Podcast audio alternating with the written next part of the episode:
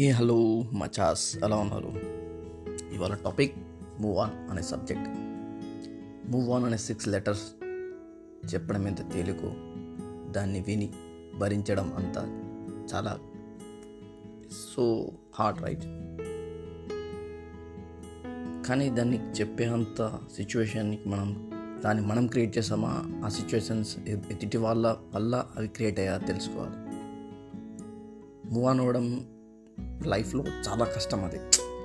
ఎందుకంటే మనం ఒకరితో సమ్ టైం స్పెండ్ చేసిన తర్వాత వాళ్ళకి మనకి మధ్య చిన్న క్రాషెస్ వస్తాయి. ప్రతి రిలేషన్షిప్లో ప్రాబ్లమ్స్ వస్తాయి. సో దాన్ని మనం ఓవర్కమ్ చేయాలా? కానీ మూవ్ ఆన్ చేయకూడదు.